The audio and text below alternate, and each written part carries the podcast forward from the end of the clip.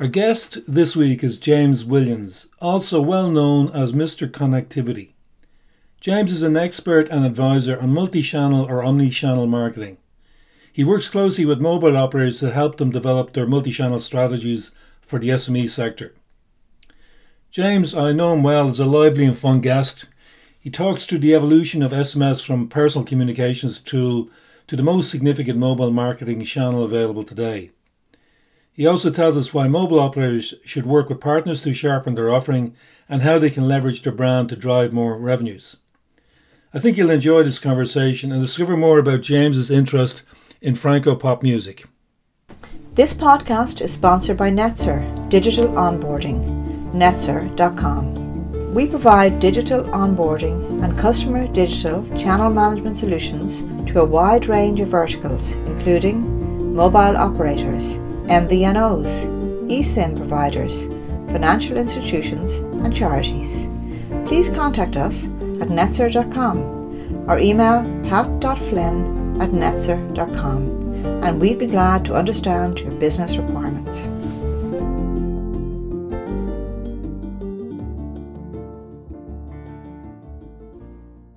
Welcome to the podcast. This week we have a very interesting guest.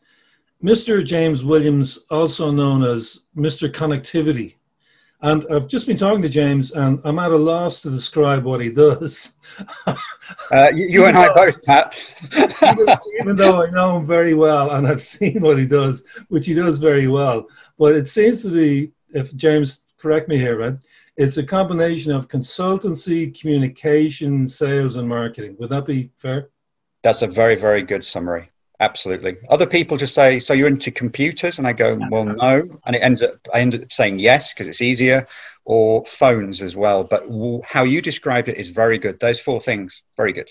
Okay, so you um, are an, an expert in, in, enterprise engagement with customers, but particularly to enable mobile operators to to um, enable enterprises to engage with customers.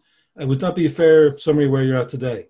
Yeah, that's exactly where I'm at today. So I started off my career 25 years ago in the murky world of phone systems for offices, so PBXs, and then I've gone into uh, public exchanges, and then moved into voicemail and SMSCs, and then from there into mobile engagement. So I've been independent for the past seven years. And to start off with, my focus was all on the monetization of A2P SMS and helping mobile operators and content aggregators with effectively selling A2P SMS to the broader market. Okay, James, just for uh, some of the audience who may not know what A2P SMS is, maybe just talk a little bit about that. I, I mean, both of us know what it is, but uh, maybe some people who are want. Absolutely. Sorry about that, Pat. Yeah, because I usually say never assume anything. Absolutely. So A2P uh, SMS is application to person SMS. SMS is 28 years old this December, and people think they're of the mindset that SMS from the beginning was very much for two way connectivity between people, so person to person, P2P SMS. But actually, it was developed by carriers really as a one way solution, and it caught on quite by accident and became a roaring success for two way. So originally it was devised as being A to P, it became a two way solution, but with the world of the over the top players, so the chat apps, the WhatsApp of the world, started cannibalizing all the SMS revenue as we're experiencing the voice world as well. And actually, people really cottoned onto the fact that people actually look at their SMS when they receive them. So it doesn't matter whether they're young or old. What do you say, James, to people who think SMS is dead? I mean, with WhatsApp, etc., uh, etc. Et what just you... look at look at facts and look at figures. So various researchers have shown that this year, 2020, come the end of the year, they're going to be about about three billion or even sorry, not billion. I made that mistake. Trillion, should I say? So three thousand billion plus SMS sent across the world, and the majority of those now are essentially business to consumer communications, A to P consumer communications. Mm-hmm. So the fact that that is growing tells me all you need to know. But actually, this year, SMS, the growth of it was starting to tail off. 2018 uh, 2019. But because of what's happened this year, companies and indeed governments and health organizations, everyone is looking for the lowest common denominator, and I mean that in a very good way, mm-hmm. the most ubiquitous way to connect with the likes of you and me and to send urgent information. I actually just had a text today from the National Health Service asking me to download the contact tracing app, and that literally was sent to tens of millions of people here in the UK on their mobile phones from all networks. So, they're doing that with SMS. Yeah, so everyone can get SMS. That's really what you're saying. It's the- 100%. Absolutely. And the thing is, everyone understands it. It doesn't matter whether someone is 80, even 90 year olds using SMS or mm-hmm. young people. And there's this misconception that, on, that only those older use SMS and the, the younger, more trendy, if you want to use it. I think by using the word trendy, I'm showing my age already. but, but the, the tr- younger people. Another square. oh. uh, they actually use chat apps and things like that, but actually nothing could be further from the truth because right. what you find today with smartphones, you have one messaging inbox. Mm-hmm. And actually, there are quite a lot of younger people who are messaging their pals, but they're actually using SMS, really as well. So it's here. And actually, it's here to stay for another good five to 10 years. And there have been lots of pretenders to the SMS throne come over the years. But at the end of the day, please, please, anybody tell me a channel where you can send 100 messages. 100 messages are delivered to 100 different people, and 98 people will res- read that message within 10 minutes, yeah. majority within five.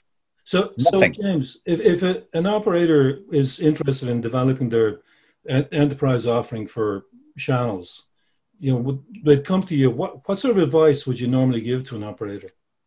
The, the first thing I've noticed is mobile operators, most of them around the world, have a super strong brand. Mm. And that is something that the content aggregators, the CPaaS providers, the companies who really are super strong in this area and have some great multi-channel, omni-channel solutions, who've got many, many years of experience. But guess what? They don't have this super strong brand. If you look at our industry, or my industry, the mobile engagement industry, the largest company around the world is Twilio. I think they've got about three, 4,000 employees. Then behind them, you've got Infobip with a couple of thousand and Sinch behind them, just likely. So a couple of thousand, two, three, four thousand employees max these companies have. You think of mobile operators, you think of China Mobile, how many subscribers they have, over a billion. It's a different ballpark, and branding is at a different level. Mm-hmm. But their focus is on serving really you and I, subscribers directly. Of course, they have an enterprise offering, but their focus is really on the handsets, giving the enterprises that data connectivity, the voice connectivity, the SMS connectivity for employees of companies who've gone to the mobile operators, providing uh, internet connectivity to offices and things like that. And actually, if you're taking a salesperson who is selling mobile devices and a salesperson from my industry, mobile engagement, it's a very, very different skill set because that your is. target audience is very different. Mobile operators do not work in this area. My advice to them would always be partner, partner, partner. Choose a really good partner with super experience, white label that solution, use that partner for sales expertise, even use them to help actually sell that solution. But the great thing is, if you are a Vodafone of the world or an Orange or a T-Mobile or anyone like that, mm-hmm. if you your brand name goes before you. Yeah. So yeah. if you can get that extra stickiness into that account, so you're not just known as the mobile phone company providing the phones for the 100 salespeople, you're actually providing that connectivity which increases loyalty and ultimately reduces churn and increases revenue and at the end of the day margin for them. They're not going to move at the drop of a hat from you. Uh, i think you make a great point there james. Uh, mobile operators have fantastic brands every country you go to you go to the airport you walk outside there's three big billboards there's three video screens and immediately you know the operator in that country but we know i think who've worked in the industry operators are not really good at marketing other services so your your idea you bring in a, a specialist in this area, and they white you the operator white labels that service. But what a typical SME or, or a business in that country that wants to take advantage of those services, what's their experience? What sort of uh, services do they get? How do you see that play out? Okay, so if you wind back the clock, I would say just even just a couple of years, many, many small businesses and medium-sized enterprises around the world, they felt shut out of this really of these really cool multi-channel, omni-channel solutions. And so I'm talking about solutions here for businesses to communicate in a two-way manner with their customers, which employ traditional email, traditional voice, voice over Wi-Fi, A2P SMS, push messaging, so apps, chat, because you've got WhatsApp business, Viber business messaging, things like that, video, and uh, you've now got verified SMS from Google. Of course, we've got RCS as well, ultimately from Google, being pushed by Google.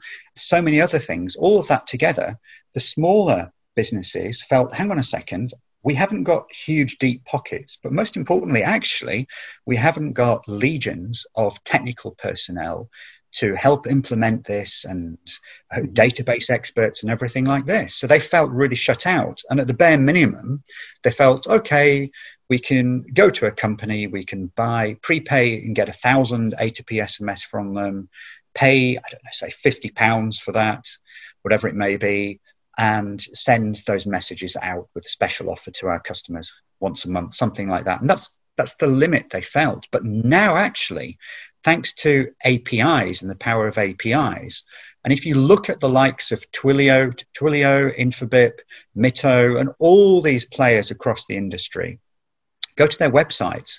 They make it very, very easy for anyone who've even got has got the tiniest knowledge of software or development to actually integrate their solutions, these mobile engagement solutions, into these companies and the companies offering. So I think that for me has the, been the big change.